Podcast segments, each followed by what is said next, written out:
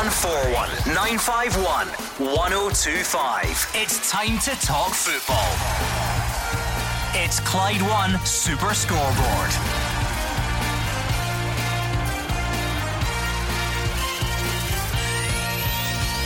Good evening and welcome to Clyde One Super Scoreboard as we look back on one big Europa League match and look forward to another. Rangers host Brøndby tomorrow.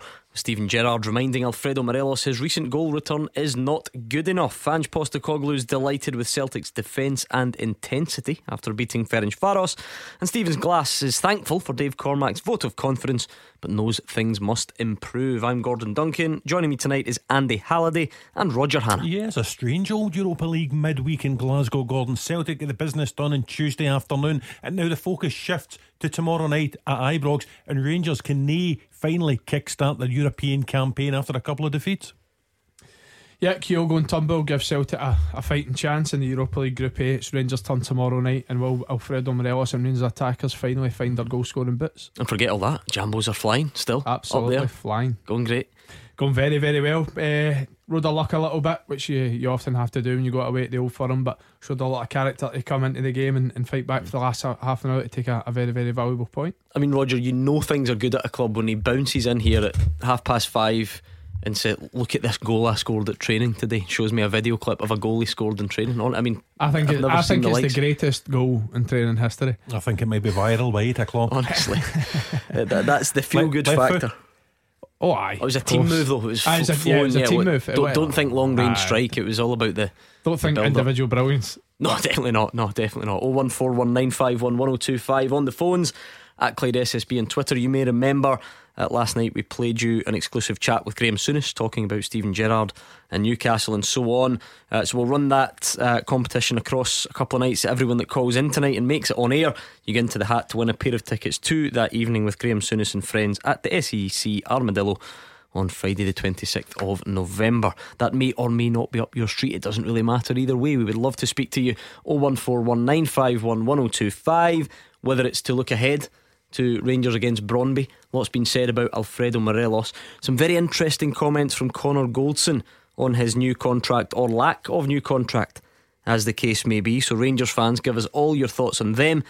And Celtic fans, a bit weird a half past three kick off, so maybe you didn't quite get round to giving us your reaction last night. If that's the case, pick up that phone and let us know what you made of it. 01419511025. It's strange to have them split up, uh, Roger Hannah, but we know that Celtic, job done for them and now for Rangers to try and do the same tomorrow. Yeah, and that, that strange kick-off time, that 3.30 yesterday afternoon, over 50,000 at Celtic Park, managing to get the afternoon off work, and, and they got what they were looking for, a, a, a decent Celtic win. Remember Ferencváros, I know they're the pot four team, but you know they came to Celtic Park and won the Champions League qualifier last season. They were in the Champions League group stage. They're no mugs. Um, they started brightly. They might have had a lead, but they didn't and then Celtic took a grip of the game. They could even afford that, you know, the penalty miss in the second half. They they won at a canter. They could have won by more. And off the back of wins either side of the international break, away at Aberdeen and away at Motherwell, Ange Postecoglou finally beginning to put a real stamp on this team. 01419511025. If you want to look back on Celtic's victory, let's do that. What did you make of it? Were you there? Um, and if you want to look forward, well, let's certainly do that. Rangers hosting Brøndby tomorrow. Steven Gerrard says Alfredo Morelos needs to improve his record in front of goal after scoring five in 15 games. He is just one away from reaching 100 Rangers goals, and the manager is convinced he'll be back firing on all cylinders soon. Give us your thoughts, Rangers fans. Five and 15 is not enough uh, for me, not just from him. I think we need to score more goals. All our strikers, um, we're, we're, at Rangers here. The chances we're creating, I'd expect the, the guy who's played the majority of the minutes as a number nine to have more than five and 15. So uh, they're stats that we need to improve on move, moving forward. We have to keep providing the service and the chances for, for Alfredo to get more goals. But if you look at previous number nines and also Alfredo's records in other seasons, it, it has been better than five and 15. So I'm sure Alfredo himself certainly myself and the coaching staff in terms of our attacking unit and our number nines, we want to get more goals into them. If I've got any advice for him, he just needs to just focus on keep getting in the right places in the right areas and um, he'll absolutely smash 100 goals uh, in no time. So he shouldn't really overthink it. All, all he should be thinking is, what can I do and what can I offer the team to be the best version of myself? We're a team that do create a lot of chances, so it's only a matter of time before that record comes, and he's going to go on and score many more goals, so he shouldn't overthink it. 5 and 15 is not enough, says Steven Gerrard. Rangers fans, what do you make of Alfredo Morelos at the moment? I assume we're still not at the stage where you contemplate him not playing tomorrow, or are we? I don't know. You tell me. Does he? You keep him in the team tomorrow, and you're confident things will click, or maybe you've got other ideas. Whatever it is, now's the time to share them. Uh, Roger, what do you make of what the manager had to say there and the overall picture? Um, well, five and fifteen's plenty if your teammates round about you are helping you out by scoring. Um, when your teammates aren't scoring either, the focus tends to fall on you because you're the centre forward. Now, if, if you listen to Super Scoreboard at 10 to 5 last Saturday, a ball comes in from the right, it goes through Allan McGregor's hands, Craig Halkett scores the equaliser. Andy here had a bird's eye view of it. Now, you, you think at that stage, oh, Allan McGregor's made a mistake, you know, and it's cost Rangers. Well, Allan McGregor could have afforded to have made that mistake had Morelos taken one of the chances that were laid before him. It was the one from Joe Aribo's pass that he screwed across the face of goal. It was one he fired off target. It was the, the one that Kemar Roofe laid on a plate for him and he put wide. So you can understand the manager's angst. You can understand why the manager says 5 and 15 isn't enough. But it needs to be a team effort as well. Others need to score goals too. Yeah, I have to uh, have to echo that. I think Alfredo Morelos will certainly be magnified after his, his number of misses at the weekend. But we're eight league games into the, the season, and Kemar Roofe's Rangers top goal scorer with three league goals. It's not nowhere near enough. And uh, I think Alfredo Morelos, I think he's always been a streaky goal scorer. He's someone that over the, you know, he's five and fifteen now, but he's someone that that over the next 10 games could, could, could, score 10, 11, 12. He's always been that type of goal scorer. But yeah, it's not enough. I think Steven Gerrard uh, quite rightly pointed out that he's someone that has scored plenty of goals you should forget about the, the 100 goal for Rangers and focus on getting his goal scoring form back, which I've, I've no doubt will turn in soon. This is where the comparisons to last season can be relevant but also tricky, Andy, because on one hand you would say, well, Alfredo Morelos didn't score loads last season and Rangers won the league and it was a bit. But James Tavernier scored loads, and is he, is he going to match that again? And other players chipped in, so it's, it's sometimes difficult to. There, there are different ways of doing it. Sometimes you need to be relying on your number nine, and sometimes you don't. But at the moment, I think clearly Steven Gerrard wants wants more from that man at the moment. Yeah, Kemar Roofe end up with double figures. James Tavernier double figures. Ryan Kent end up with double figures. I think Ianis Hagi was close. Connor Goldson was, uh, was close. So yeah, there was there was plenty of people chipping in there. But um, I think it, listen, I think he's in a difficult place at the moment because uh, an on form Alfredo Morelos probably takes the game out of sight for, for us at the weekend. I think he had a, a number of very very good opportunities, but I think there's been a lot talked about Rangers' form. I do feel as if they are one, even two attackers out the five, six they've got uh, on their books to hit form to really, really hit this uh, hit this next level. Because I still think they're pretty solid, they're pretty organised. Li- li- limited does to, to to certainly not many chances up into the last 20, 30 minutes. But for me, the midfield three are playing really well. Anyone that sort of comes into that position start to improve. I actually think it was probably their best performance of the season at the weekend. But what they need is the the, the front three to to turn up to their best form pretty to, soon. To answer the other half of your question, do you take him out the firing line? No, you don't, because nobody else is in any better form hmm. than he is. You look at Kemar Roofe, you look at Fashion Sakala. No, I think Morelos starts. Maybe Roofe instead of Scott Wright to try and get somebody closer to him. But Morelos will, will for me, will have to start tomorrow. Yeah, still, we're not at that stage, are we, Andy? No, I, because I think, no, I always think he's someone that's played out of form as well. I think, like I said, he's. I remember, I think it was two seasons ago where he'd scored something ridiculous at 20, 25 goals up until January, and then the last sort of six months of the season, I think he only maybe scored five or six, but he's always sort of played his way out of th- uh, form.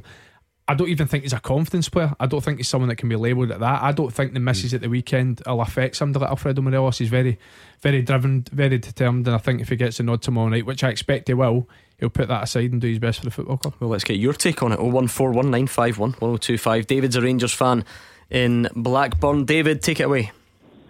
How are you doing? You right? Good, thank you. How are you? I not too bad. Good man, good. Um, but Morelos, I agree with Gerrard. Um, five out of fifteen it's not good enough. Um, but what I would say was, I think his his link up playing all that's improved a lot more. Um, I don't know if that's what the focus has been with the team on trying to get him to be more a, a complete player. But for me, I would rather have went back to being quite selfish again and actually holding the ball up a bit more and defenders coming through the back and, and getting more fouls from him. Um, I think that side of his game's changed this season. I don't know if you guys agree. Andy, yeah, like David, I think you're, I think you're spot on. I think it's um, something we spoke about at length last year that a sort of slight tweak in Rangers system I felt last year was they could be that bit more direct. I think you see it quite a lot with Connor Goldson. If if Alfredo Morelos drops into any pockets, they've got runners with, with, with Hagi and Ryan Kent in behind, and it's something that worked really, really well. Steven Davis was another one that picked up the picked up the passes quite a lot, and it was to a benefit of the team, but maybe that little bit of a detriment to Alfredo Morelos. He's always been a penalty box striker, someone that sort of plays in between the, the goalposts and and let's be honest, nine times out of ten that's where his goals come from. But I think the team benefited from it last year. I actually think his link up play this year hasn't been what it was uh, last season. I do agree that that was something he improved on uh, a lot last year, but I think even his all round game at the weekend wasn't the Alfredo Morelos that we've seen last year.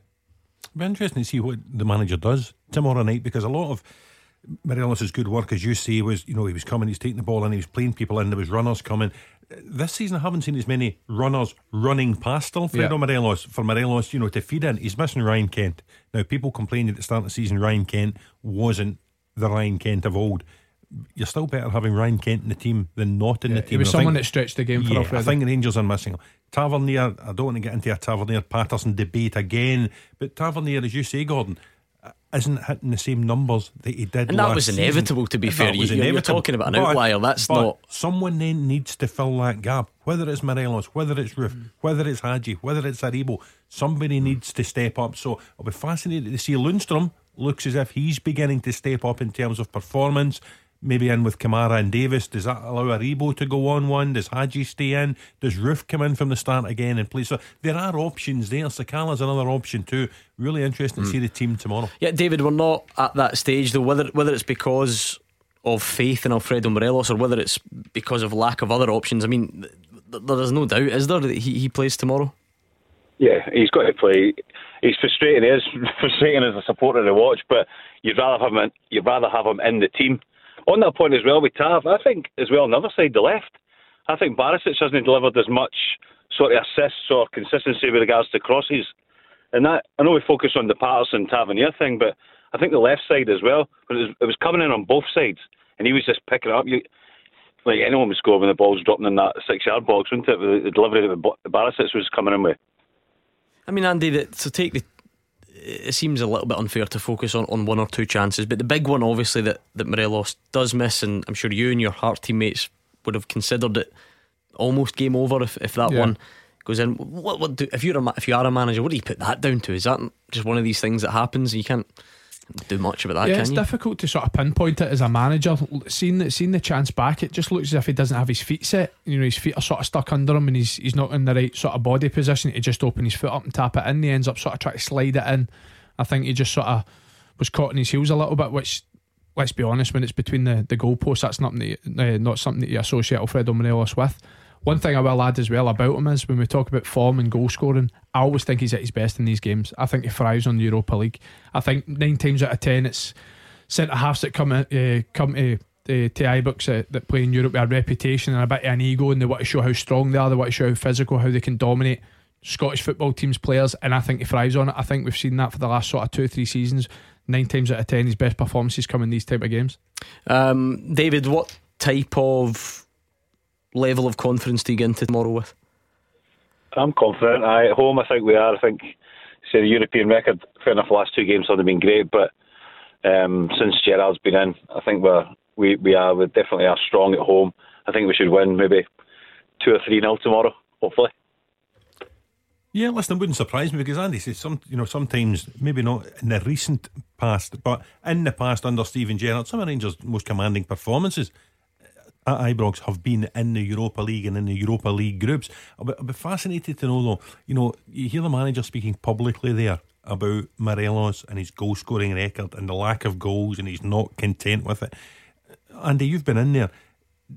It's unusual for the manager to criticise a player like that publicly. Has he spoken, do you think, privately, not got the response he wanted, and then th- this is the next tactic, if you like, yeah. to try and get the best out of Alfredo again? I think Steven Gerrard's someone that's very, very good at knowing what will tick the, the, right box for a certain player. So I think he knows that if Alfredo Morelos hears that, which no doubt he will, he'll react well to that. I think if it's a different sort of uh, player, he might come up with a different approach. Maybe a calling it to the office, a, the, the proverbial arm around the shoulder, as they say. But I think Alfredo Morelos is someone that will. I think he'll respond to that really well. Uh, thank you, David. Let's bring in George in Gourock and see what he thinks. George, how are you? Yes, very well, guys. I trust you're all well. Thank you very much. Uh, What's your point? Yeah, point to the panel is I think Rangers are overdue giving somebody a real doing. I think tomorrow night's when they're going to turn the corner. They haven't kept the ball all season. They're top of the league in the semi final of the Cup. Uh, European results have been disappointing, but I think tomorrow night, uh, if if Gerrard's ruthless, he's given too many guys a game that he doesn't need to give a game, just be ruthless. You have to play Roofe and Morelos together. The goals will come. Andy, that I've seen a few Rangers fans make that observation. They feel that they are due a, a convincing win. Having seen them up close at the weekend, is that something you can identify with? I've, I, I, it's something that I've said for weeks, to be honest, because Rangers are Rangers are still sitting a point at the top of the table. And in my opinion, like George has just said, they're nowhere near their best. I actually think their best came for the first 60 minutes of the game at Ibrox at the weekend. But again, even if you're at your best as a team, and your front three aren't in form, it's very, very difficult still to win games. So, like George says, I do agree. I think it's not clicking yet. I think the the best players in key areas are, are, are, uh, haven't hit top form, but I do think it will come. Listen, you could copy and paste what I've said before. Rangers' last three, hmm. four Europe, uh, Europa League ties. Brøndby again tomorrow. This is the beauty of it. You need, you need to find know, something new. You need to bring something new listen, to this Brøndby table. again tomorrow. Like I keep saying, is Rangers have beat better teams in Europe. I think Rangers on top form are better than Brøndby. But to win games, you need to earn it and I don't think they've done that mm. in Europe recently. So they, they have to be, if not at their best, they have to be close to their best to beat Brøndby tomorrow night. So it could be the start of it tomorrow, George. I think you're talking about three or four or five tomorrow. There you go. Wow, a lot of confidence on the air tonight. Thank you, George. 01419511025. It's a good time to get your call in. You are the voice of Scottish football. Call 0141 951 1025.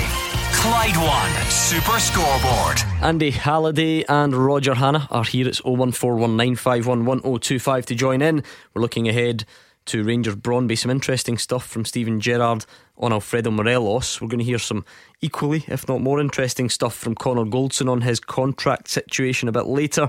Uh, let's reflect on Celtic's game yesterday a little bit and bring in Ross, who's a Celtic fan. What did you make of it, Ross? Hi there, guys. Um, hi, Gordon, Hello. Roger, and Andy. Hope you're well.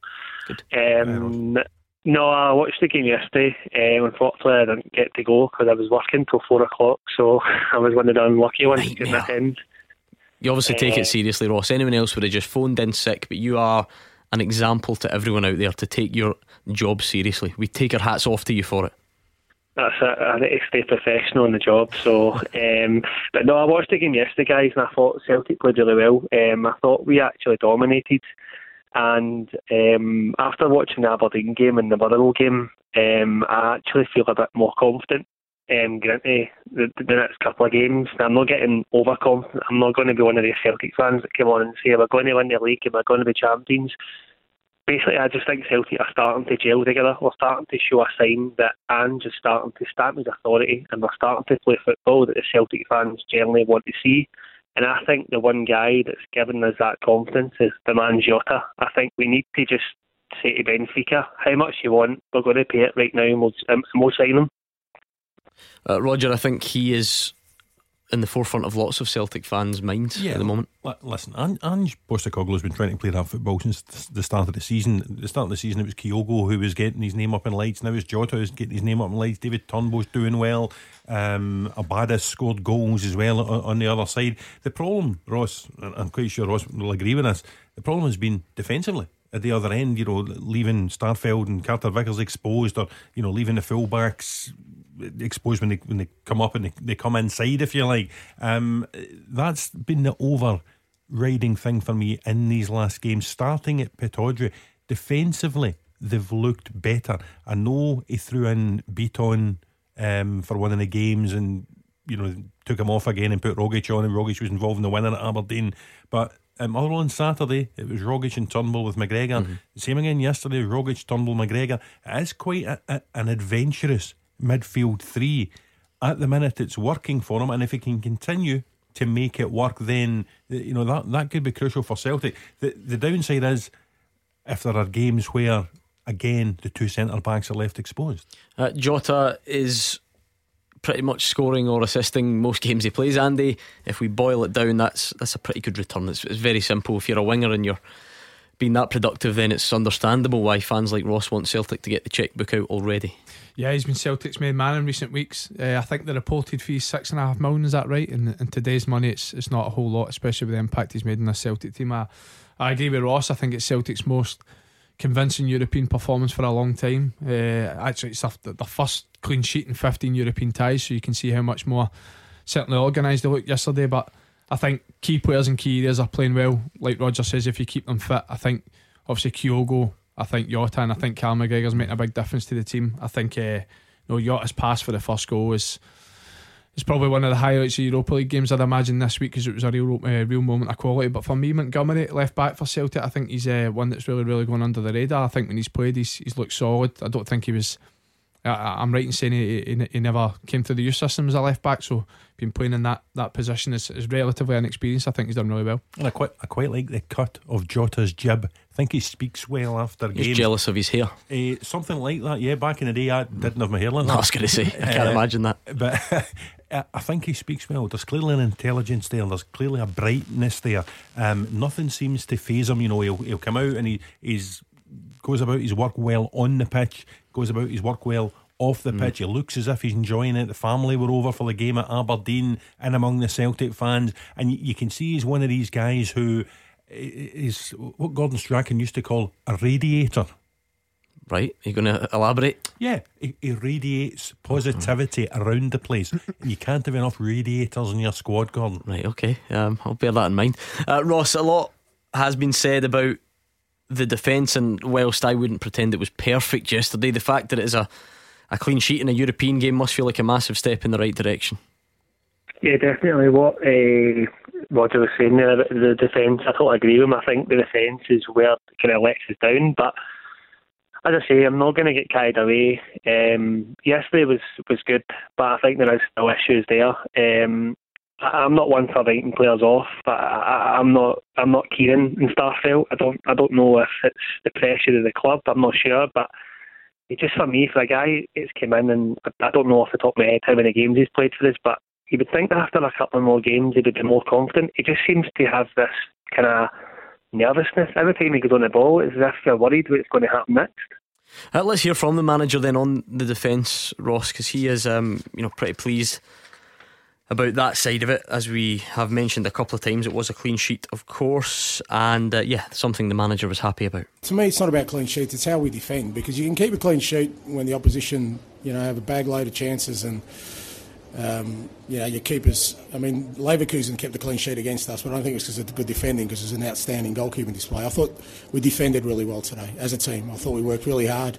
Uh, uh, our strikers, our three front boys worked hard. Our midfielders, you know, really made sure that they didn't have too many too much access through the centre of the park, and then our our back four and Joe were, were really solid when they needed. Um, a couple of key moments, Tony Ralston's um, you know, um, interception was crucial, and, and, Joe made one really good save, I thought. So, um, but overall, I thought our defending as a team was was good. I thought it was good against uh, Motherwell as well. And when you get clean sheets that way, then it is pleasing, but it's it's more pleasing that we got it defending well rather than just because we got a clean sheet.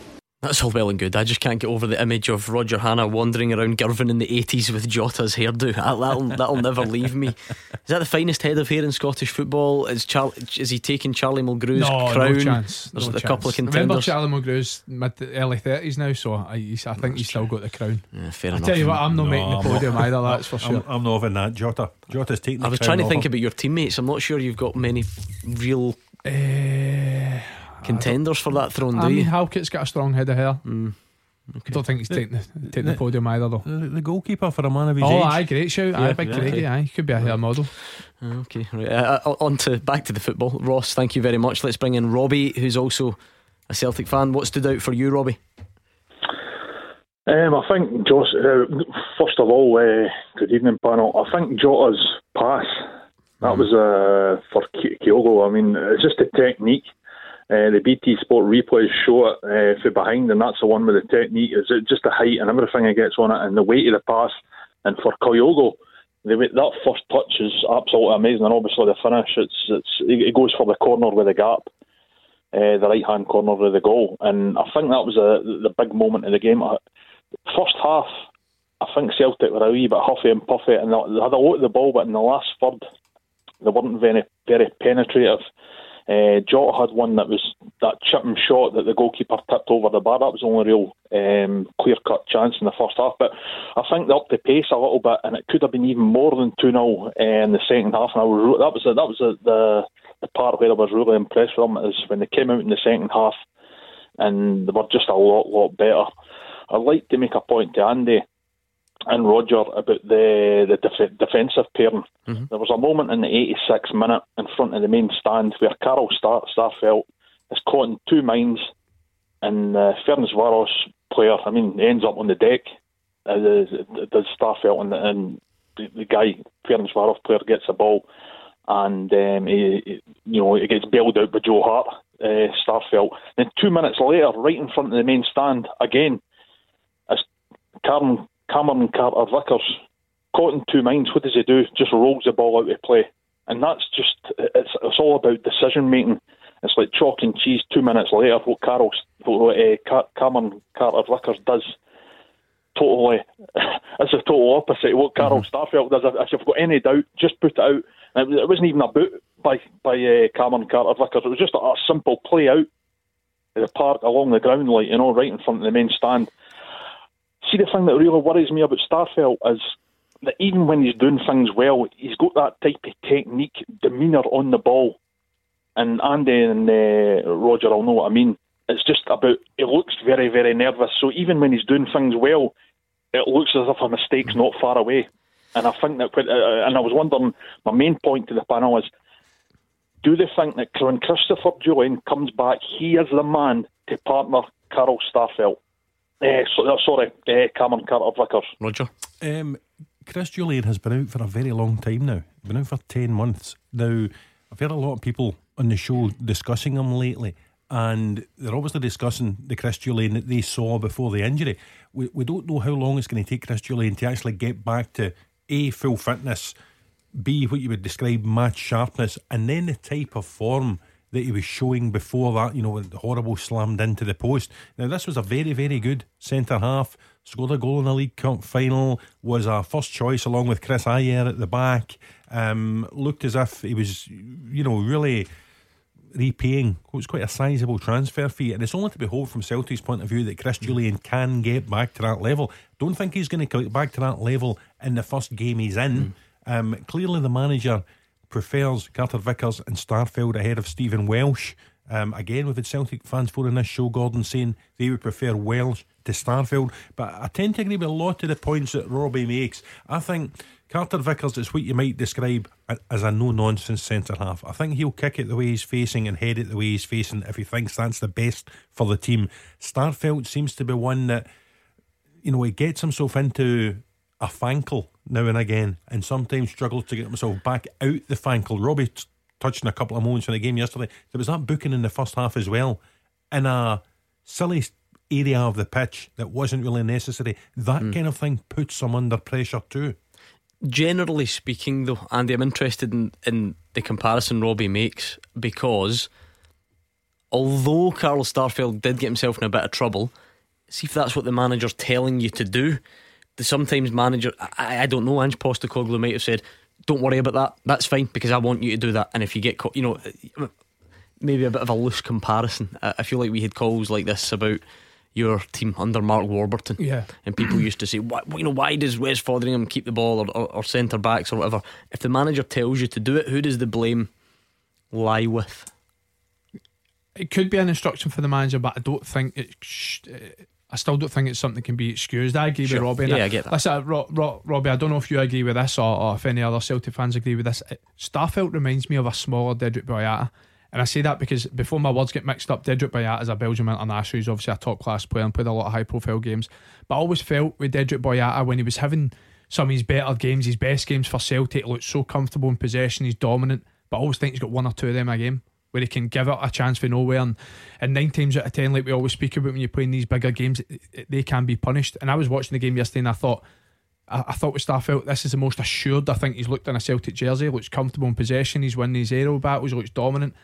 But again, it's just that slight, can you say, lapse in concentration towards the end of the game. And if that goes in, Ferencvaros are back in a game mm. that Celtic should be out of sight on. And yeah, you're right just to touch on something that uh, Roger said earlier about Celtic's back four, I actually think it's not even just Celtic's back four. I think Celtic as a team defensively out of possession, I, I just don't think they look as as organised, as assured as they should be. Over the last couple of the, uh, games, though, I think they've improved massively on that. I think yesterday showed that with the 67% mm. possession, setting balls, dropping into the midfield, picking, up, uh, picking them up, regaining possession and, and, attacking again and having constant pressure. But these lapse of concentration is something that we've got to cut, uh, be cut out. But, I mean, Robbie, the manager there, it was interesting to hear him say he's not using the clean sheet as a gauge for good defending. He felt that overall that the, the defensive performance was good, so he doesn't seem to be as concerned as you are.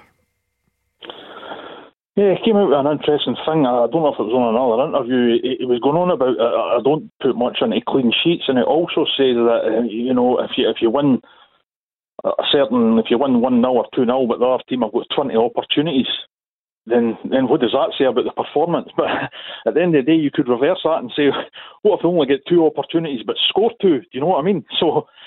Uh, I mean, Ange Postecoglou is quite, how can I say it? He's quite unorthodox in how he thinks and, and, about football. In some ways, some ways I, I, get what he says, but some ways he's quite unorthodox. And I think it was after the the weekend's game there. He says uh, he's more on this thing about performance and the result because I think a reporter, it might actually have been uh, Alison Conroy who says, you know, you're happy about the clean sheet.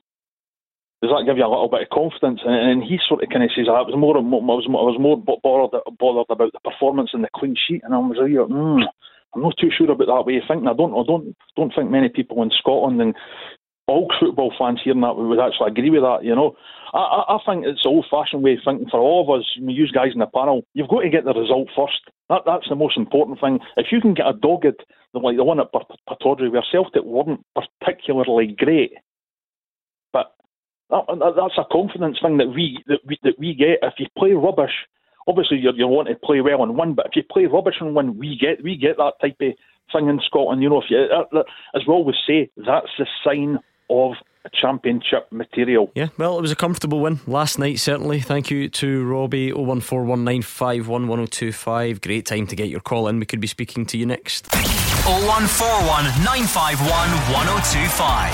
This is Scottish football's league leader, Clyde One Super Scoreboard. Andy Halliday and Roger Hannah are in the building. You can get in touch with them 0141 951 1025. Remember, for everyone that calls into tonight's show and makes it on air, you go into the draw to win a pair of tickets to an exclusive evening with Graham Souness and friends at the SEC Armadillo on Friday, the 26th of November. Roger, you look excited about something, or well, is that just your general demeanour? Well, that is my general demeanour, mm. but specifically this time, Gordon, I think history in the making in Super Score. All right, okay. I've had my first ever message from someone in the bath. Oh dear, that's worrying. And I know who, and I don't want that image. Wednesday night, it's, it's bath night, is it? Listening to the show in the bath in the bath. So disturbing, isn't it? He's, I mean, he's turned up the radiator. I mean, after our description of Jota, he I mean, says people are actually eating their dinner at the moment, and we've just done that to them. Put the image of him sitting in the bath listening to the radio. Nobody needs that. Absolutely nobody. I don't know whether he's got a loofah in hand or whatever. I'm not oh, sure. Yeah, I think that, that's that's one word for it. Oh one four one nine five one one zero oh two five in the phones at Clyde SSB uh, on Twitter. Let's hear a bit from Connor Goldson. I think you Rangers fans will find this interesting. Um, and if so, pick up the phone and let us know what you think. He says he has not heard anything about a potential new contract in recent weeks. His current deal does expire next summer. Um, the player says he's just going to focus on the football. No, I haven't heard anything. Um, to be honest, I haven't really spoke to my agent or spoke to the club recently, so I really couldn't tell you where it's at. But I'm just focused on the club and focused on playing football and um, making sure this football club wins because, as I said, we've got a massive run of games which starts tomorrow. Um, and I need to be at my best, and the team needs to be at the best to win those games. Tommy is on the line. Tommy, he says he, he doesn't know where it's at. What, what do you read into that? I think he's I think he's playing games, mate. I think he's at it. I mean, you t- you telling me that he's not heard a thing. But I think I think he's been screwed with his work because this after listening again and he says in the last cup in the last cup few weeks. What does that mean? Two weeks. Uh, his agent's not contacted him. I think he's just throwing the fishing rod out saying, "Here I am." He's wanting to come in and, and put a bid in for me someday. Uh, and maybe it's because I'm, I lack interest in him that he's starting to get worried now himself. Because I cannot believe that he think that, that he's leading us to think that Steven Gerrard has not been trying to re-sign him when Gerrard's coming out and saying he is. He's, he's hoping talks are going to progress further and stuff like that. I think he's just playing funny games. Uh, Roger, what do you think? Because Andy, well, we'll need to put him on the spot about his mate in a minute. But well, well, you, are you're, you're the words man in here, and you've heard many interviews about contracts over the years and so on. What did you read I, into that one? Andy will give you the player's view in it, and whether or not when a player says in an interview, mm. "Oh no, no, no, I'll leave it up to my agent," whether they actually do leave it up to the agent. Connor Goldson, if nothing else, is being consistent because he said at the start of the season he wanted to put it in the back burner for a few weeks. He wanted to focus on the football and he was going to leave it to his agent and leave it to the mm-hmm. club. Um, if any Rangers fans out there are wanting um, an assurance or wanting calmed on this, Glenn Kamara had said very similar things, if you remember. And then there was an announcement one afternoon from Rangers that Glenn Kamara had signed a new long term deal. you, you don't think this is a big deal? You don't think this is anything for Rangers fans to, to worry about or any sort of suggestion that it's not going the way they want it to go? No, because you're sitting here on the 20th of October. Connor Goldson can't go anywhere at the minute because of the transfer window.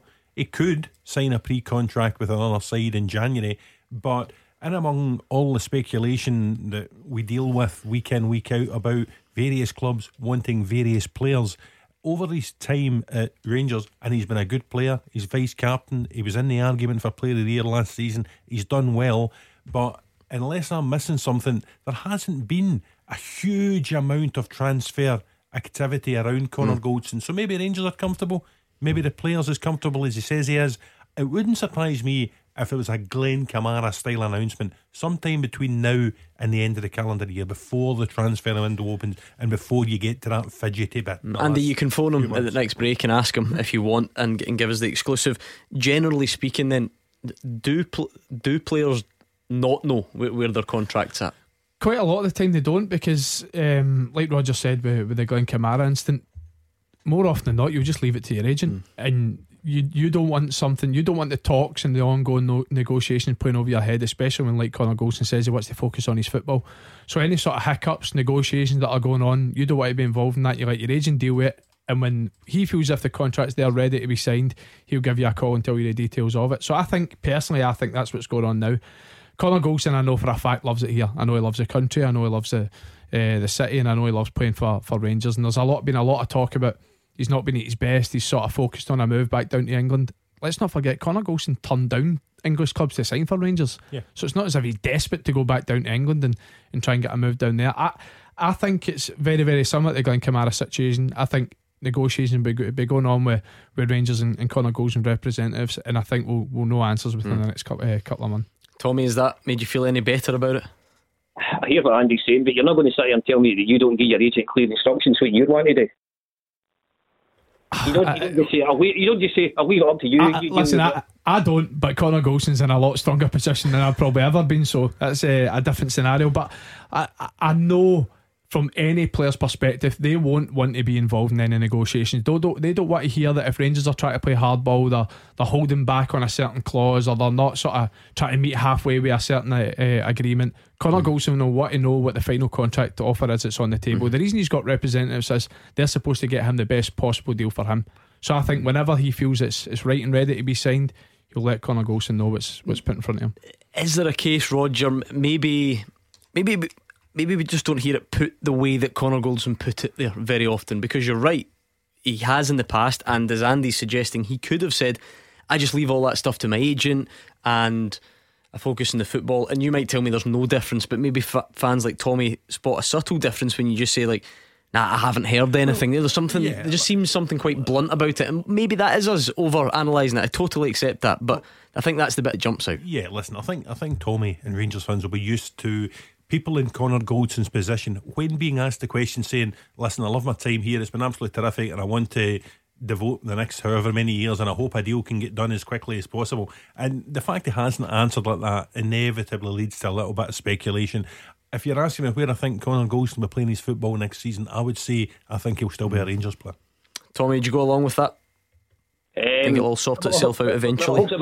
when I had my agent, he used to negotiate stuff for me. I, I told him what I wanted, and I hoped he would have went done it. I didn't just leave it up to him to do whatever he thought was best for me. You know. But anyway, it, it is what it is. We'll see. We'll see who he signs for.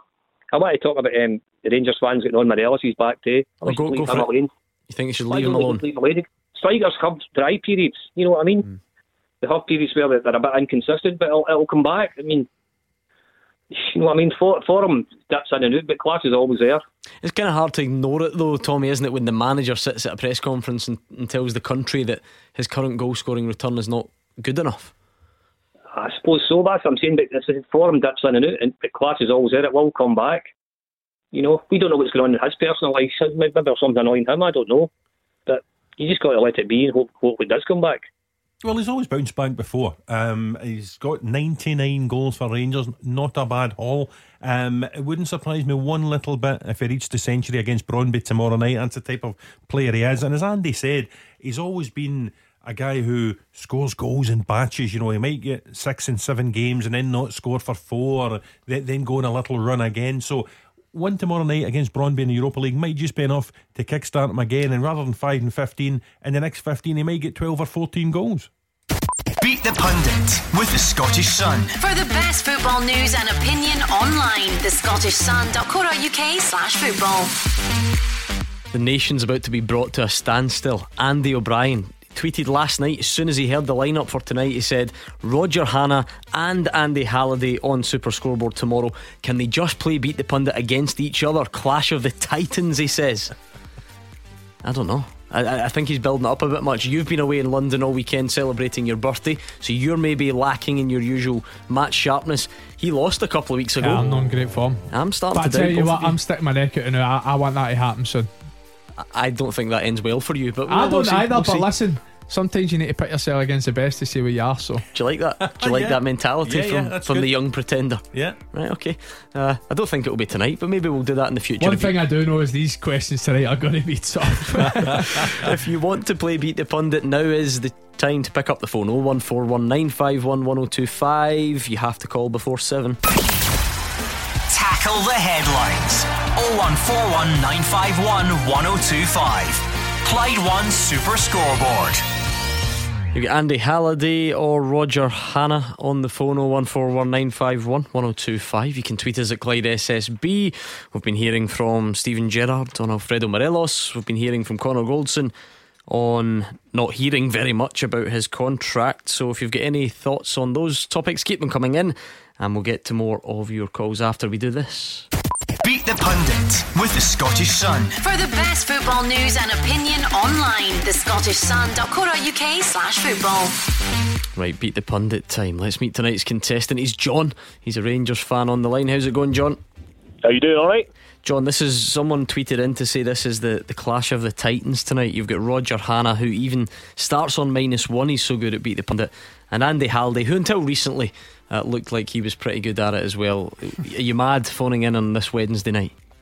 Nah, it's- it's- it'll be a good confidence booster for the guys because my average is zero, so uh, should, should should be a home run. You never know. I like that. He's lowered everyone's expectations. Then he can just come in and surprise you, right? So heads it will be Roger Hannah. Tails it will be Andy Halliday. It's heads. It's the Hannah man up against John. So a night off. I was hoping it was me after I heard his average. But Aye, me, me too, Andy. I was hoping to get your your average bumped up. Uh, right, watch. Um, let's give John some Clyde 2 to listen to, just so that he can't hear. Uh, I'll give Roger, I should say, some Clyde 2 to listen to, so he can't hear John's answers. I'm going to put 30 seconds on the clock. John, you're head to head with Roger. You can pass. That's all you need to know. You ready? Yep. Let's go. Your 30 seconds starts now. Who scored Celtic's first goal against Ferencvaros yesterday? Kyogo. Brian Graham currently plays for which Scottish team? Partick Thistle. How many goals has Billy Gilmour scored for the Scotland senior national side? None. Which current player holds the record for most European club appearances at Rangers? Steven Davis. How many Scottish sides has Adam Rooney played for? Three. Who plays their home games in Dingwall? Ross County. Jack Hendry currently plays for which team? Club Bruges. Okay, let's bring Roger Hannah back. Roger, can you hear us? Yeah. Doable tonight. You're going to need a big score, I think. I think you're going to. Yeah, they're easy tonight. Ready? Oh, okay. 30 seconds, shall we? Who scored Celtic's first goal against Ferencvaros yesterday? Kyogo. Brian Graham currently plays for which Scottish team? Partick. How many goals has Billy Gilmour scored for Scotland's senior national team? None. Which current player holds the record for most European club appearances at Rangers? Allan McGregor. How many Scottish sides has Adam Rooney played for? Two. Who plays their home games in Dingwall? Ross County. Jack Hendry currently plays for which team? Club Bruges. Who did Ange Postecoglou manage directly before Celtic? Yokohama F. Marinos. Which Spanish side did Carlos Cuellar sign for from Rangers in 2007? Could you repeat that sign Yeah, which Spanish side did Carlos Cuellar sign for Rangers from in 2007? before he was at Osasuna? Okay, okay, okay. Uh, John, you were a lot better than you made on. How do you think it went? Nah, I think he's edged me there. Yeah, he is pretty good when he gets going. He does start on minus one though, so you both knew Kyogo, you both knew Partick Thistle for Brian Graham, you both knew Billy Gilmour, so you're still one in front at that stage. He does pull level though because it was it was almost a 50-50. You went Steven Davis, uh, but the answer is Allan McGregor. So you're level. Adam Rooney's played for Inverness and Aberdeen. That moves Roger one in front. You weren't done there though. You knew Ross County, you knew Club Bruges. But so did Roger, and then he stretched his legs. Ange Postecoglou, Yokohama, and Osasuna. Will we see if it could have been the perfect ten? Go for it. We've not had many. Pressure's on you, Roger Hannah. Doesn't count for anything. You like that? Bit of tension. Would it have been a perfect ten if I just read them a bit quicker? In the 2006-7 season, who was Celtic's top scorer? Oh my goodness. 2006 7. Who was Celtic's top scorer? It would be Jan Vennegoor of Hesselink. Oh, it is as well. They would have got the 10 out of 10. But it was you had to settle for a 9. Minus your 1, we've taken you down to 8. Uh, John, you did well, but you met an, an unstoppable machine tonight. Hard lines, John. No worries, cheers. Good Thanks, man, John. that was John. I must say, I'm taking nothing away from Roger. I don't. I don't mean to do that. They were generous questions tonight. Yeah, he's done very well. Actually, I gave him my answer, so he knew I wasn't. Yep. I wasn't cheating Were as you well. keeping up with them? Oh, yeah. It would have been nine each, aye. Yeah, you knew Rossasuna. Osasuna, aye. Okay. The one that I wasn't sure about, I, I think if I was on Beat the Pundit, I think I would have passed Ange Postecoglou, but because I had time, I, I knew it Ah, right. Yokohama. Okay. Okay. So I'm being honest. At least he's one. honest yet. He's an honest man. 0141951 1025 in the phones at Clyde SSB on Twitter. DL will be splashing about his bath in great excitement at you getting the 10 out of 10 there. Honestly, he'll be desperate to tell us all about it tomorrow. Oh, he'll be, he'll be need to turn on the hot tub and a wee bit more matey in for the second hour. Tell you what, if that was Callum, they would have been different. Do you think so? Oh, 100%. See, yeah. Su- substitute producer shaking his head. He's been too. He's been too generous on the I've guys. heard Do Gordon I, I Dale think there's. I think there's been a mix up. Yeah, I think we've got the Thursday night questions tonight. you think so? Try to make them easy for Yeah. DL. Yeah, I don't know. We'll wait and see. We'll wait and see how they go tomorrow. 01419511025 on the phones or at Clyde SSB on Twitter. Um, I'm sure there's lots more to get through. We're going to keep looking ahead to Rangers Brøndby. Still lots to be said, I'm sure, from you lot about Celtic's victory against Ferencvaros. Interesting stuff coming out of Aberdeen at the moment. I think you'll agree. And we've got Andy Halliday on to tell us just how good Hearts are and how much they can keep up the pressure at the top of the table. So, whatever is on your mind, do pick up the phone. And remember, everyone who calls in tonight and makes it on air, you're into the hat for that pair of tickets to the evening with Graham Souness and friends at the SEC Armadillo on Friday, the 26th of November. Let's speak to Connor, who is on the line. What have you got for the guys tonight, Connor? Right, guys, how are you doing? Not Hope bad. Well. Not bad. How are you? You well? Aye, I'm Good. not bad, aye. Um, the first thing I want to talk about is uh, uh, Cameron Carter Vickers. Mhm. Um, now, Celtic have been crying out for ages for a no nonsense defender. I mean, a long time. Um, and as much as people are saying that Jota needs to be signed up, and I don't dispute that because Jota is an absolutely fantastic player, but I think Carter Vickers needs to be signed up as well. Like I said, he's no nonsense. He's not the biggest, tallest. I mean, he's not the tallest defender, but he does get well for he does. He wins quite a lot of aerial battles. But and I mean, the guy's an absolute tank. Let's let's be honest, he's solid. Do you know what I mean? I just think Celtic need to splash out the money for Cameron Carter Vickers as much as they do for Jota. I mean, him and Jullien as a partnership, I think that I think that would be really, really, really good. I think it will be. What do you guys think? Roger? Well, listen, we said that earlier on, Conor. Actually, he is a no nonsense defender, and it's probably what Celtic need next to Carl Starfelt, if you like. Um, I wondered about the signing of Carter Vickers. It came right just before the deadline closed, and you always wonder about that kind of deal. You know, if he's such a great player, why wasn't he signed six weeks earlier, sort of thing, Conor? But he's come in, he's done well. Um, he's sort of bounced about. I think this could be his sixth or seventh loan from Tottenham out elsewhere. He's been around the lower leagues in England, and maybe you know you're saying it'd be a good thing for Celtic to get him on a permanent deal. Maybe a good thing for Cameron Carter Vickers to get a club where he can put down roots, where he can sign a four or a five year deal and can go on and, and become the player that he hopes to be. Because you've seen yourself, you know, he, he can become if he gets in that Celtic first team and plays week in, week out, then all of a sudden he could become a first choice centre back for the United States again. Uh, Connor's right, and he's not that tall, for, for, certainly for a, for a central defender. And you know, the term no nonsense is always really interesting because it's, it's difficult to guarantee. Celtic fans don't need me to remind them that Shane Duffy was meant to be no nonsense and it didn't quite work out that way. Um, what do you make of, of Connor's point and Celtic's desire to perhaps keep him? I think he's settled in really well. I think he's looked very assured. I think Connor's right for what he lacks in size. I think he makes up for that in spring because he he's got a fair leap on him. He's someone that's very very athletic, quick, strong. So I think he's got a lot a lot of attributes. I wouldn't even say he's that much a no nonsense centre back. I just think he doesn't take as many chances as Carl uh, Carl Starfelt will. And uh, if it's on to turn the defence, he'll do it. But yeah. I, off off of the evidence of what we've seen so far, I think he's done very, very well, and Celtic to do well to keep a hold of him. I, again, I'll, I'll, echo what I said a couple of weeks ago. I still think that that Stephen Welsh has been unlucky to be left out of the Celtic team. I know the the mistake against Livingston is probably still fresh in, in Celtic fans' memories, but as partnership goes, I think the, the, the deserving two right now is, mm. is him and Vickers. Connor, are you are you sure already? Because it is early. You know there would be no it wouldn't be controversial, I don't think, to say, all right, yeah, so far so good, but but let's wait and see. Let's get more games, bigger tests, different types of challenges, and and then make a decision. But you sound pretty sure already. Well, I'm as sure as everybody else is on Jota. Do you know what I mean? Jota's only been in for a couple of couple of months now, or a couple of weeks or whatever, and everybody's saying that we should sign him. Do you know what I mean? So I, I get. Uh, I want to come back with, uh, on Roger as well because I get what he's saying about he's been at six different clubs, etc. But as Andy might know as well, or other players that have been loaned out, etc. I'm not sure if Andy has been loaned out, but um, it does take. You need to find the right club, obviously, mm-hmm. uh, and perhaps these other clubs that he has been at, he's not really settled because he hasn't felt as.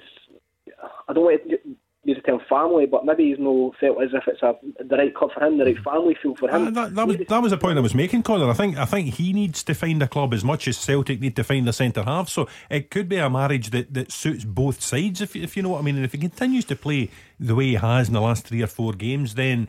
I can't imagine. I mean, Andy was mentioning Jota, six and a half million pounds. Don't think it'll cost anything like that to get Cameron Carter Vickers on board in a permanent arrangement. And to answer the question, this is a guy who got loaned out to Azerbaijan. So yeah, you, you, know. you, you, do know. Not only have I been on loan, I've had the worst loan in the history of football. So you wouldn't recommend it, no? Eh, no, no. I'd pass if it ever comes anyone's way. Right. Okay. Thank you, Connor. 01419511025. Um, let's see what else the Celtic manager had to say. He was pleased with the defence earlier on. We heard that clip. What about the intensity of their play? Uh, whether it's European night at Celtic Park or you know in the league home away, that's the kind of team we want to be. Um, it's not easy to play that way though, and I think you know the, I acknowledge that, and I think you know sometimes people you know sort of analysing us should try and acknowledge that too. That it's not easy to play this way, and it takes a lot of time. Uh, you know, when you look at um, you know how the best teams play, that doesn't happen overnight. And um, we're, like I said, we're just sort of beginning to get into you know a, a place where we're, we're, laying some foundations down. But we've got a lot of improvement to do in a lot of areas. But the basic underlying theme of you know we want to be relentless in our football and, and in our approach. because um, I think even before I came here, I thought I think that's what this football club's about. Uh, let's bring in Willie, who's a Rangers fan on the line. What's on your mind tonight, Willie? Hi there, Gordon. How, how you doing there? Hey, for me point, it's been for a long time. Steven Gerrard says what he cover all positions. How come we only got one winger? Frank Kent's injured. We've not got a winger. The guy's falling in for places. But we've only one winger. Well, Scott Wright was Scott, Scott Wright was sort of he's a winger, isn't he? I'm I'm going to interrupt and get all technical here. Steven Gerrard will tell you he doesn't play with wingers. Steven Gerrard mm. will tell you he plays with two number 10s mm. behind the centre forward. So he tends to deploy players in those positions like Kent, Hagi, Aribo, sometimes Kemar Roofe. Maybe a, you, you might find that's a position that Juninho Bacuna finds himself in. But, eh, eh, you know, I, I tend to agree with Wally. When I see Ryan Kent signing for Rangers, to me, he's a winger.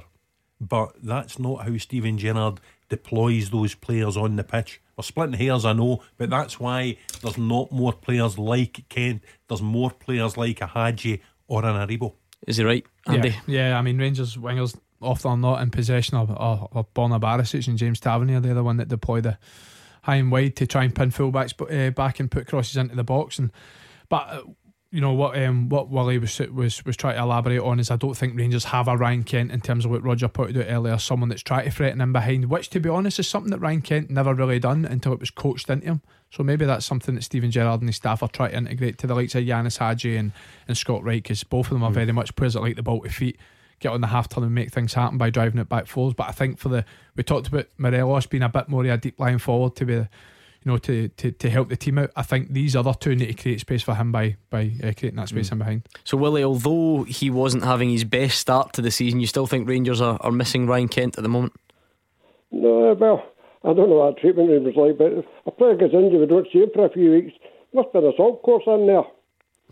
I don't know. I mean, injuries do take time to, to get over him. I think he's due back. What was the, the verdict today after the think it was the next game after this one, was it? Um, it's soon anyway, Andy. I'll, I'll look it up while I uh, will you give us yeah, your thoughts. I think. Uh, listen, I think there's a reason that even though Ryan Kent was out of form, that he still kept playing every week because I think Steven Gerrard and his staff realised that this is arguably our best player when he's on his top form, and we've got to stick by him and hope that he plays his way into form again and gets his confidence back. And I think that's what Ryan Kent's been over the last two, three, uh, two, three seasons for Rangers. So I think he was actually playing with a niggling injury for a, for mm. a, you know a few weeks, which maybe you know was to the detriment of himself and, and affected his form a little bit. But ultimately, it's it's ended up he's in the treatment room for for a for a few weeks, but hopefully, hopefully for not too much longer. Yeah, I think it's the St Mirren game, so it's the weekend. Yeah, you could, weekend, could see the return of Ryan Kent. Aberdeen after that at mm-hmm. Ibrox next Wednesday night, I think. So, listen, it's the same with any injured players. Clubs want their best players back. Ryan Kent, as Andy says when he plays, is one of Rangers' better players.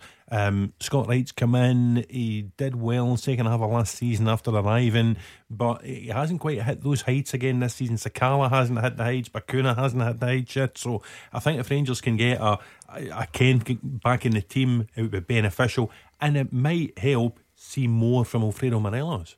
The team for tomorrow, Andy, we were speaking earlier on, obviously, about Alfredo Morelos, and everyone saying, even although Steven Gerrard says the goal return is not good enough, that's not enough to, to keep him out of the team and he'll play. I had momentarily forgotten that Glenn Kamara is suspended. suspended yeah. um, so does that make the whole John Lundstram playing ahead of Steven Davis debate more simple? Do they both play tomorrow? And if so, does that actually take away a little bit of what's been good about John Lundstram recently?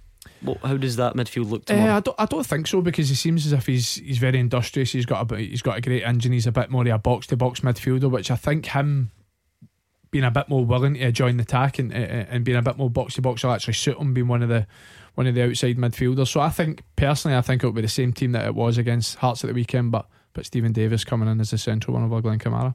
Be interesting to see. And it said at the top of the show. I mean, I, I tend to think it will be. Oh, Kemar Roofe actually. Yeah, forgot about Kemar. Yeah, Roofe. I was. I was, gonna, I was going to say Lundstram, Davis, Aribo, and then Roofe, Morelos, and Hagi. Yeah, I, I, think, think Roofe will come in. Yeah. offers them more, and the the one that, that, causes so much debate still probably Tavernier. Tavernier yeah. one side, Barisic the other, and just try and you know somehow get them, as you say, up the park, light wingers, like they've been in previous uh, you know seasons, and the more chances that are created, the more chance for Alfredo Morelos to hit the three figures. I mean, it used to be, and, and Willie's right. In fact, Willie's disappeared but. Willie was on about you know having cover, having two for every position. It's something that we used to hear all the time, and for a while it was the fullbacks that, that they didn't have that cover. But now, clearly, Nathan Patterson yeah. could play tomorrow. No one would bat an eyelid. Is Calvin Bassey much off the level of Barisic at the moment? Possibly not. Have we now got into a situation where actually the most irreplaceable or the one that you're not comfortable to play is Alfredo Morelos? I'd argue it's still Ryan Kent. Yeah. Personally, yeah. Um, but three, four weeks ago, I don't think that's even an argument because I remember after Hmm. the Livingston game, it was that big frame where it's look at Rangers, you know, the depth of their squad. Yep. They've got two, arguably three in every single position. But when attackers aren't in form, and then like we often say at the old firm, when you're not playing or, or you're injured, sometimes you, you realise how much they're missed. And I think that's been the case for Ryan Kent. Although, agreed, he's not been at his Mm-hmm. best this year, but I, th- I don't think Rangers is the same type of side with him in it. Okay, 0141 951 1025. We're going to get a good full time teaser. Seriously, if Andy Halliday and Roger Hannah can't combine to produce all the answers on the full time teaser, we are in trouble. We'll get the question next. Taking your calls on Scottish football. 0141 951 1025. This is Clyde One Super Scoreboard. Roger Hannah and Andy Halliday are here. They have won themselves a reputation as beat the pundit experts, statos, anoraks, call them what you want. Uh, that means tonight's teaser should be a scoosh. And I'm actually, I'm a little bit worried. I, I don't think this question is tough enough to lock you two out, I, I must admit. Um, but we'll give it a go.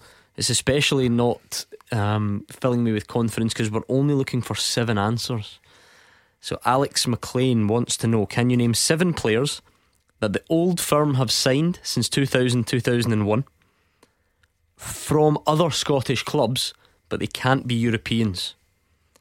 So, can you name seven players that the old firm have signed from other Scottish clubs since 2000 2001, but they cannot be Europeans? Should we go with a duo to start? Kevin Thompson.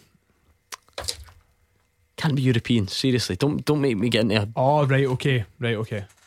I get you. You think you'd left Gordon Dalziel behind? I'm, I'm wondering if Daz was taking in answers Seriously? from the bath. that- I, I, that's I, I, he's I, took for you. that they had to be British. All right, I see where you're going, but from el- from elsewhere in the world. Claudio Caniggia. Yes. Andy? Novo. Spain's in Europe. Seriously, Oh, what are you I'm doing not- to me I'm here? not oh caused my to- goodness. not caused to. Yeah, Do you know what I think it is? I think his bottle's gone because he's with you. No, Aye, I, it is. I don't. I think it's that chair. I think it is the, the, over the DL corner. Uh-huh. It It does that to be. people, it might be. It's, it's geog- geography. Geography is a thing that does That is Daz, true. among other things, obviously, but certainly geography. I'll give you some thinking time, right? I'll let you warm up and then we'll, we'll get more um, as the show progresses. Uh, let's bring in Glenn, who's a Rangers fan from Renfrew. Hi, Glenn. How are we doing, panel? Good, Andy, you. how you doing? I'm good, Glenn. How are you? I've not spoken to you in a while. Uh, Andy, do you think Hearts can go all the way? I think it's a big ask, Glenn. Of course it is. Um, you know, Rangers and Celtic have dominated, you know, winning league titles and championships for, for over two decades, over three decades now. So it'll be a big ask, but obviously it's been a, a fantastic start for us. I think it's important for us to take it a game at a time. We've got a very, very big week ahead of us. Three games, you know, tough games. We've got Dundee at home and then, you know, a, a double away header against St Johnstone and Aberdeen. But for us, we realise it's a it's a great start, but it's only a start at that. What's the belief like, though? I mean, do you. Are you at the stage where you can reset your targets, or is it too early for that? I thought, well, listen, our targets were obviously set at the start of the season. I'll, uh, I'll choose to, to keep them behind the four walls. model and pro. I'll let you know at the end of the season. But it's uh, we knew we were always confident in the, the ability we had in the squad. We knew we had good players, but we knew we had to improve. And I think the club done that, especially over the last sort of week or two. The transfer window got in real reinforcements to make the the squad stronger. Because I always think that's the listen. There's big differences in terms of you know finances, quality, and you know money that comes in for European football. But one of the biggest things for for, for Celtic and Rangers compared to the rest of the league is you know if they get two three injuries. Nine times out of ten, they've got a like for repla- uh, replacement. But for us, we feel as if we've got a, a strong, healthy squad just now. But it's important we try and keep them as fit as possible. What do you think, Glenn? I I agree with Andy. I agree with Andy, definitely. There's there's one other thing I'd like to say before I go. Uh, I'd like to congratulate Douglas Park and Glasgow Rangers in winning their court battle against the SPFL and SFA. That's all I want to say, guys. Thank you. Yeah, I did see that, Roger. It's it's um, it's uh, I'm trying to find the, the right words for it. It's it's it's one victory, if you like. We've, we've not Yeah. heard the end of it yet. It's one of these things that's making its way through as, the. as they used to say, he's won the battle and the war Yeah, yeah. st- still to finish. But what what it does do is it embarrasses Hampden, it embarrasses the SFA because they go to the highest civil court in the land to appeal an earlier judgment that Douglas Park won, and Douglas Park wins again, and the SFA have to pick up Douglas Park's costs to boot. So Um, if this was designed to cause maximum embarrassment, humiliation in the corridors of power, then it is a victory today for Douglas Park and for Rangers in this ongoing battle or war, whatever you want to Mm. say, over the use or non use of the cinch logo and branding round about Rangers. Andy, what was it like going back there at the weekend? You mentioned on last week's show you were you never got the chance to, to sort of say goodbye to people or to, to catch up with people, and and then obviously there were no fans last season and various different things. What was it like at the weekend? Yeah, it was great. It was great to see some familiar faces for the likes of Amanda at the front door, some of the kitchen staff, and, and people behind the scenes that obviously aren't as well known, but people I had a great relationship for the five years that I was there. And like I said, it always sort of left a you know, a hard pill to swallow in my mouth that I never got the chance to even thank them for the know, the service and the, and the help that they gave me over the five years. So it was great to see them. Obviously, um, maybe cut short a little bit because when uh, when it was a draw and obviously a lot of you know people associated with, with Rangers would be disappointed at what they felt was was two drop points. Just sort of try to leave them to it and and get up the road and. And, uh, and rest up, but other than that, you know, it was it was great to go back because it was it was obviously a place that had a, a, a great five years. I was going to say because I know he's your big mate, but when he makes a mistake like Oh, he does aye, at the end, you stay out his way. Stay the goalie, yeah, 100%. You've not you've not Give made wee- contact yet. A wee fist bump and that's it. Just leave him to it. But like I, like I was saying at the break, I think that's the first mistake he's made since uh, since he's came back for his second spell, defying his age week after week. I actually think you know, he probably kept Rangers ahead for, for 10 15 minutes with a couple of saves he made uh, uh, previously. So, you know, he's he's certainly allowed one mistake every three years, that's for sure. And, and I need to ask wh- which side you fall here because I watched David Turnbull score that goal for Celtic at Fir Park at the weekend and, and not really celebrate. And then you see Craig Halkett go back to Ibrox, score the last minute winner, and charge about like a derby winner. So c- come on, when you what, what, what side of the fence did you fall when the goal went in? What side in the fender? Oh, I was delighted we scored, but I, I, it's actually it's funny because you mentioned it earlier. I, if I scored, I wouldn't have celebrated. I think it's more just a. It would have been more just a respect hmm. thing for obviously being a previous club. But the funny thing is, Liam Boyce never celebrated when he scored against Ross County, and I was slaughtering him for for about two weeks. So, you know, I can understand certainly both sides, but yeah, I think it's more a, a respect thing. But saying that, I think I've, I don't think I've ever scored a a, a big goal in the last minute of a game before. So who knows? You never know what happens with your emotions at a time. Yeah, why not? 01419511025. Have you settled into this teaser yet? Scott McDonald. Yes. Okay. Roger? Uh, Russell Latapy. Yes. Okay, we will leave it there. We'll see how you get on. You've already got three of them, so you're well on your way. Let's bring in Brian, who's a Celtic fan, and see what he's got for us. Brian? Hi, good evening, panel. How are you doing? Good, thanks. Good. No, speak. No, I just, uh, I just wanted to talk about um, obviously the Celtic game yesterday. I thought um, things are starting to click into place. Things are starting to move in the right direction. I heard a fan earlier on saying, um, I think he was a Celtic fan, saying that you know the the result only the result matters. Winning, winning matters. Well, you can't have it all ways. Ronny Deila won leagues. Ronny Deila won cups. No, sorry, you're not doing it the Celtic way. This guy, Ange Postecoglou, is turning in, been uh, turning around in a transitional period. A team that was dead on its feet, it needed root and branch treatment, and that is undoubted. He has he has a thought in football, and I, I believe, and I know we always say the Celtic way. I believe it was the Celtic way even before he came to Celtic. He liked fast, hard attacking football. He would rather like us fans. I believe he's a manager that's a fan. Our team winning five four is scraping off a one nothing win and doing it, you know, keeping teams out. Technically, he's brought players in who are bums on seats players. They get you shifting. They get you saying, "Oh my God, that pass to Jota, to Thiago, to, to Kyogo, sorry." I mean, that should be an art gallery. That was incredible. Brian, the line's a bit dodgy. Um, it's breaking up a little bit. I can hear you. Um, I've got the benefit of the big headphones on. People maybe out in the car or out and about struggle to make it out a little bit more. Um, Brian's happy with the attacking football, Roger, Yeah. and I'm thinking back to that last clip we heard of Ange Postecoglou saying he actually doesn't think they're getting the credit they deserve for the type of football they're trying to play because it's very hard to play that way. He says. Well, listen, it's been successful in the last three games. I think it was, was after the Dundee United draw at Celtic Park that, that people were saying, "Oh, look, look, at the schedule for Celtic in October: away at Aberdeen, away at Motherwell, Ferencvaros. You know how dangerous they are." And yet Celtic have won the three games and they've played well in the three games. They deserve to win the three games. Um, to take Brian's point, everybody would rather win 5 4 than 1 0. The problem comes is when you get an, an idealist who'd rather lose 5 4 than win 1 0. I think that's the, that, that's that, the comparison, that, isn't it? That's your problem. But at the minute, as long as Celtic keep winning games, then the supporters will like the style of play. It's easy on the eye, Gordon. The problem comes when that style of play cost you defensively, mm. and hmm. suddenly it's not the 1 0 win, it's the 3 3 draw.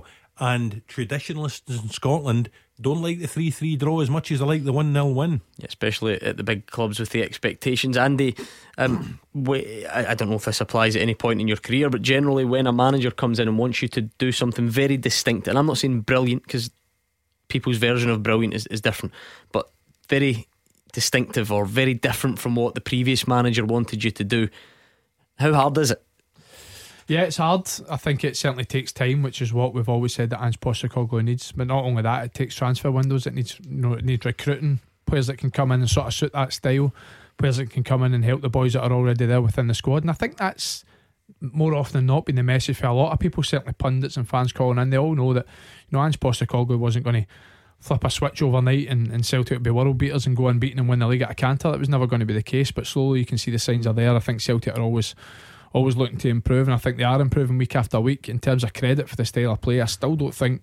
I, I, th- I think there's been credit, but I don't think Celtic fans will be you know, jump for the rooftops at being four for the league. They still realise that there's improvement to be there, but there's certainly signs of improvement. Thank you, Brian. 01419511025. Let's turn our attentions uh, to the northeast because it's um, it's getting interesting at Aberdeen, and I know lots of people have a view on that even from the outside. The Aberdeen manager says he isn't feeling the pressure easing despite a vote of confidence from the chairman. Dave Cormack's insisting there won't be a change despite the Dons going 10 games without a victory. To me, it was nice, but the be all and end all is getting results on a football pitch, and I'm, I'm fully aware of what happens if that doesn't happen. Uh, there's there's people that want to push that agenda a little bit quicker. They'd probably rather that we don't get the results so they can be proved right.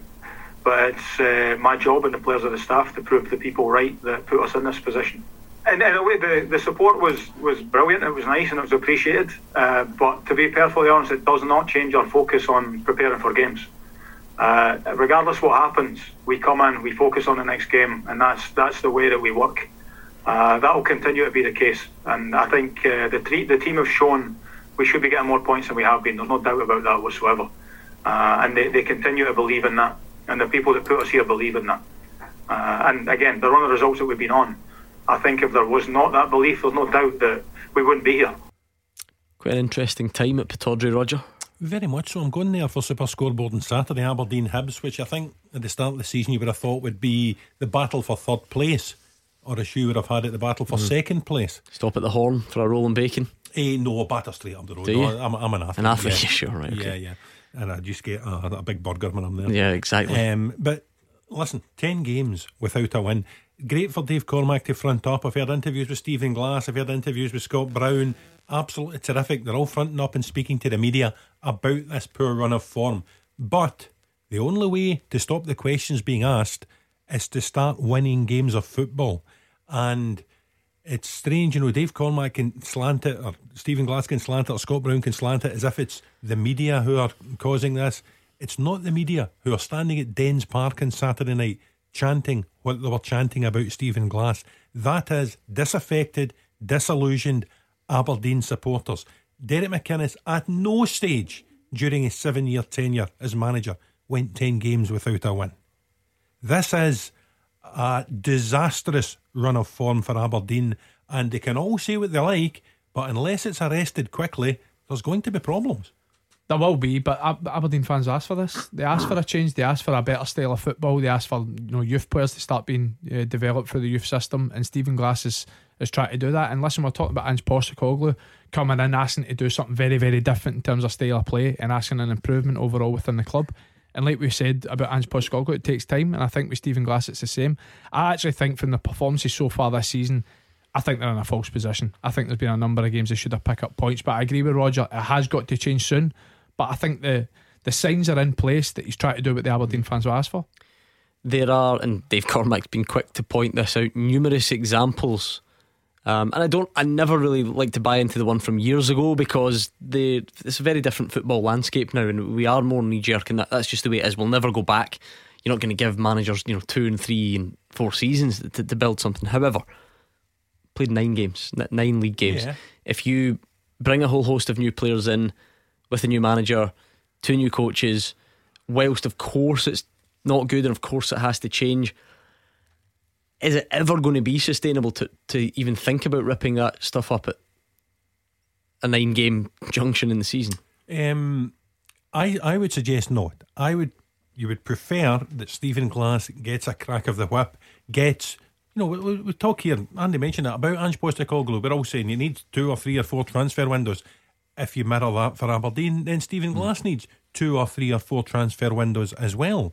But the run of form they're on just now is disastrous. They've gone to Dundee, who haven't won a game all season. Dundee are 2 0 up in Cantering. You know, they, they failed to win at home to Ross County, who don't have a win to their name in the league. Um, and it's the Aberdeen fans, it's not the media, it's no one else.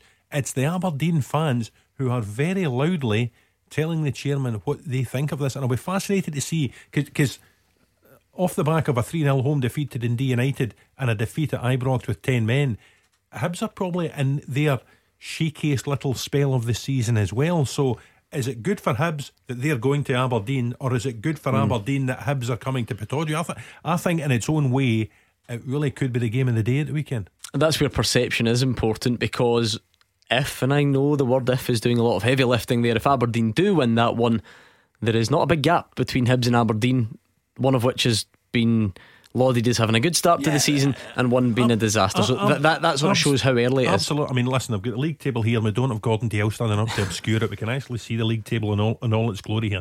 Aberdeen are in eight points. If you look up to Hibs, Hibs are only in 15. So, you know, if Aberdeen win the game on Saturday, as you say, they are only four points behind Hibs. And everyone was telling us how well Hibs were starting. So it is redeemable for Stephen Glass and Alan Russell and Scott Brown. Of course it is. But they have to start winning games of football. Okay, how are you getting on with Alex McLean's teaser? Can you name seven players that have been signed by the old firm since 2000 2001 from other Scottish clubs, but they're not European? So, guys like Scott McDonald, Claudio Caniggia, Russell Latapy, Andy, any more? Marvin Andrews. Yes, Roger. What about Chris Killen? Yes, only two to get. We'll get them next. Number one for football in Glasgow and the West. 0141 951 1025. Clyde One Super Scoreboard. On the home straight with Andy Halliday and Roger Hannah, it's 01419511025 or at Clyde SSB on Twitter. Now, if you want to send a question in to try and catch the pundits out with on the full time teaser, the address you need is fulltime at Clyde1.com. That's what Alex sent one into tonight. He wants you to name the seven players that the old firm have signed since 2000 2001 from other Scottish clubs, but they can't be European. So, Scott McDonald, Chris Killen, Marvin Andrews, Claudio Caniggia, Russell Latapy. You're absolutely scushing it. We've only got two to get, so I'll take one more guess. Sonny Aluko? No. Francisco Sandaza. No. He's Spanish, is he? Mm, I thought he was Argentinian. Or Uganda. Have you starting? Have you starting to spot flaws in Alex's question? No, No, I thought Sonny I- I Aluko was one. That's it. I just wonder where Rangers signed Sonny Aluko from. Aberdeen, I thought. Hmm. I've got I had the. Let's look this up, shall we? Ah, no, no, no, no. To be fair to Alex, hold on. Let me just double Was it- check was something. free agent? Was he out of football? Before I stick my foot in it. Who does Sonny Aluko play for at international level? Nigeria. Nigeria. And I know we usually do that, but maybe he's, Oh. he's, you know, he's born in England. We didn't make the question up, remember? It's that the listeners send them in, so it's not always. You can understand that. He's, he's, he's as English as he is Nigerian. Yes? Come on. Even you don't believe that. I do believe that because look, when we make the teasers up on a Saturday, we try and be consistent, and we usually say, you know, it's football nationality. Yeah. But Alex is, come on, you can understand that. Okay. No, I'm trying to give you, I'm trying to give you a get out clause we're still, basically, you're telling us we've still two more to get. You do still have two more to get. Yeah, you do. Okay. Can I have one more punt? Or Yeah, of course you can. Did Didier Agathe. Uh, no, Where's he from? La Réunion. Like under France. No. oh dear. France and Daz is Spanish though, so I feel a bit Is he? better about that one. Yeah. Cool. Two to go. Yeah, two to go. Excellent. Uh, incidentally, I noticed that the days finally arrived and we got to 10 to 8 without actually discussing it. What are you showing me? What was the problem? There's a steward's inquiry. These two Sonia are. Luco's one. He is. I know. We'll say it's eight, but eight, eight, both fun players. But you can understand him. It's it's not even a mistake in everyone's mind. He's he was born in England. He represented England up until the age of whatever. No, To the one that matters. Um, Steve Bruce has finally been relieved of his duties. Yes, Um, unfortunately, yeah. What that does to this two week long speculation about Steven Gerrard, I don't know. But at least we now actually have a, a vacant job that people can talk about. Yeah. Um, it's a very, very interesting. Um, Steve, I think we all knew, and Steve Bruce would have known as well, that when the Saudis came in, they're going to want their own manager to take charge.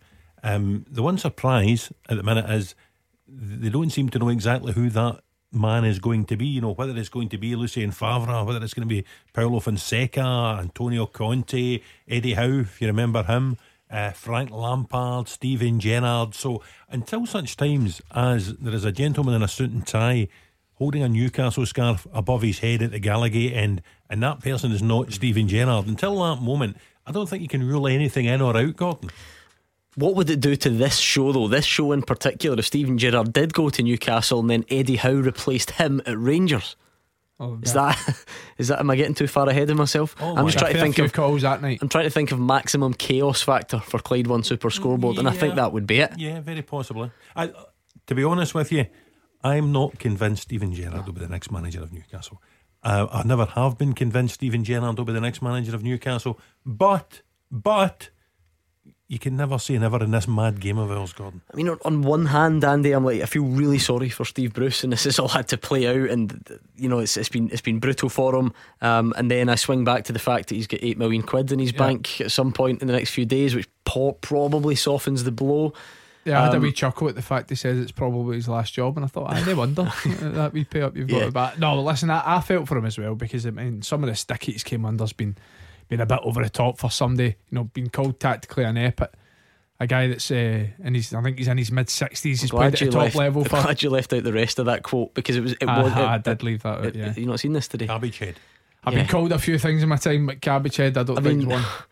like I'm obviously that's like he, he's trying to talk about the abuse he's been getting and how if his parents had his late parents had been here it wouldn't have been easy for him and I got that and that that tugged on my heartstrings and then he referred to him he, he, he referenced someone calling him a tactically inept cabbage head and it was a wee bit funny is that is that harsh of me I, No, li- listen. yeah, I don't think too many people will feel too sorry for him. I just- He's I must had a admit- great career as a player and as a manager. Hats off, though. As, as you say, eight million pounds for this payoff alone. And I saw his CV today, and I'd actually forgotten. This is going to be a great beat the pundit further down the line. oh it's been before I know what's coming here Sunderland and Newcastle, Villa and Birmingham, Sheffield Wednesday and Sheffield United. I know I thought you meant the number of clubs what is he No. about how many is he in the top No. flight about eight, eight clubs or something He's or? been at three cities or three areas down there, and managed both sides of a bitter rivalry. It's incredible. and they That'll were- be a beat the pundit question at some point. Um, like I think, like I said, that y- hopefully the, the door will close one way or another now. Really on, on the Steven Gerrard thing because they'll either appoint him or, or they won't, and it'll be someone Yeah. else. Um, you've obviously worked there and so on. What have you? You ever allowed yourself to, to think about when he leaves or, or what he leaves for? And uh, the Liverpool thing's just the obvious conclusion people jump to. How did you feel about it as a player? I think it's the obvious one because I think that's probably Steven Gerrard's plan. I think he's, I think of course he's happy at Rangers. Uh, I think he's he said after the the championship winning uh, season last year that he wants to be here for 56, 57, 58. I think he mentioned so. I think that's certainly in his immediate future, but I don't think there's any doubt. He's you know his affiliation to Liverpool's clear, and I think one day he'll certainly want to manage them. Will Newcastle help that? Will it hinder that? Because I think Newcastle have got a job in their hands. I th- you know, of course, money talks, but the predicament they're in at, uh, as a club at the moment, You can't can they spend attract any of it till January as well. uh, exactly, and can they attract the top managers that they're being linked with? I'm not too sure. Yeah, it's going to be an interesting one, Roger. It's just one of those stories. It's it's so big that it's it's taken over everywhere. Um, and again, it, it does have a strong link to us. What I found quite interesting about it, because you being in the newspaper game, you'll know how this works. Um, you always see the stuff on Twitter. Oh, this is the Scottish media sort of drumming up support for Steven Gerrard, or this is the Scottish media trying to get rid of Steven Gerrard because they're scared of you know whatever side of the fence you sit on in this city. Um, but but his name was genuinely be is genuinely being mentioned down south. I noticed in one Yeah. of the London papers at the weekend.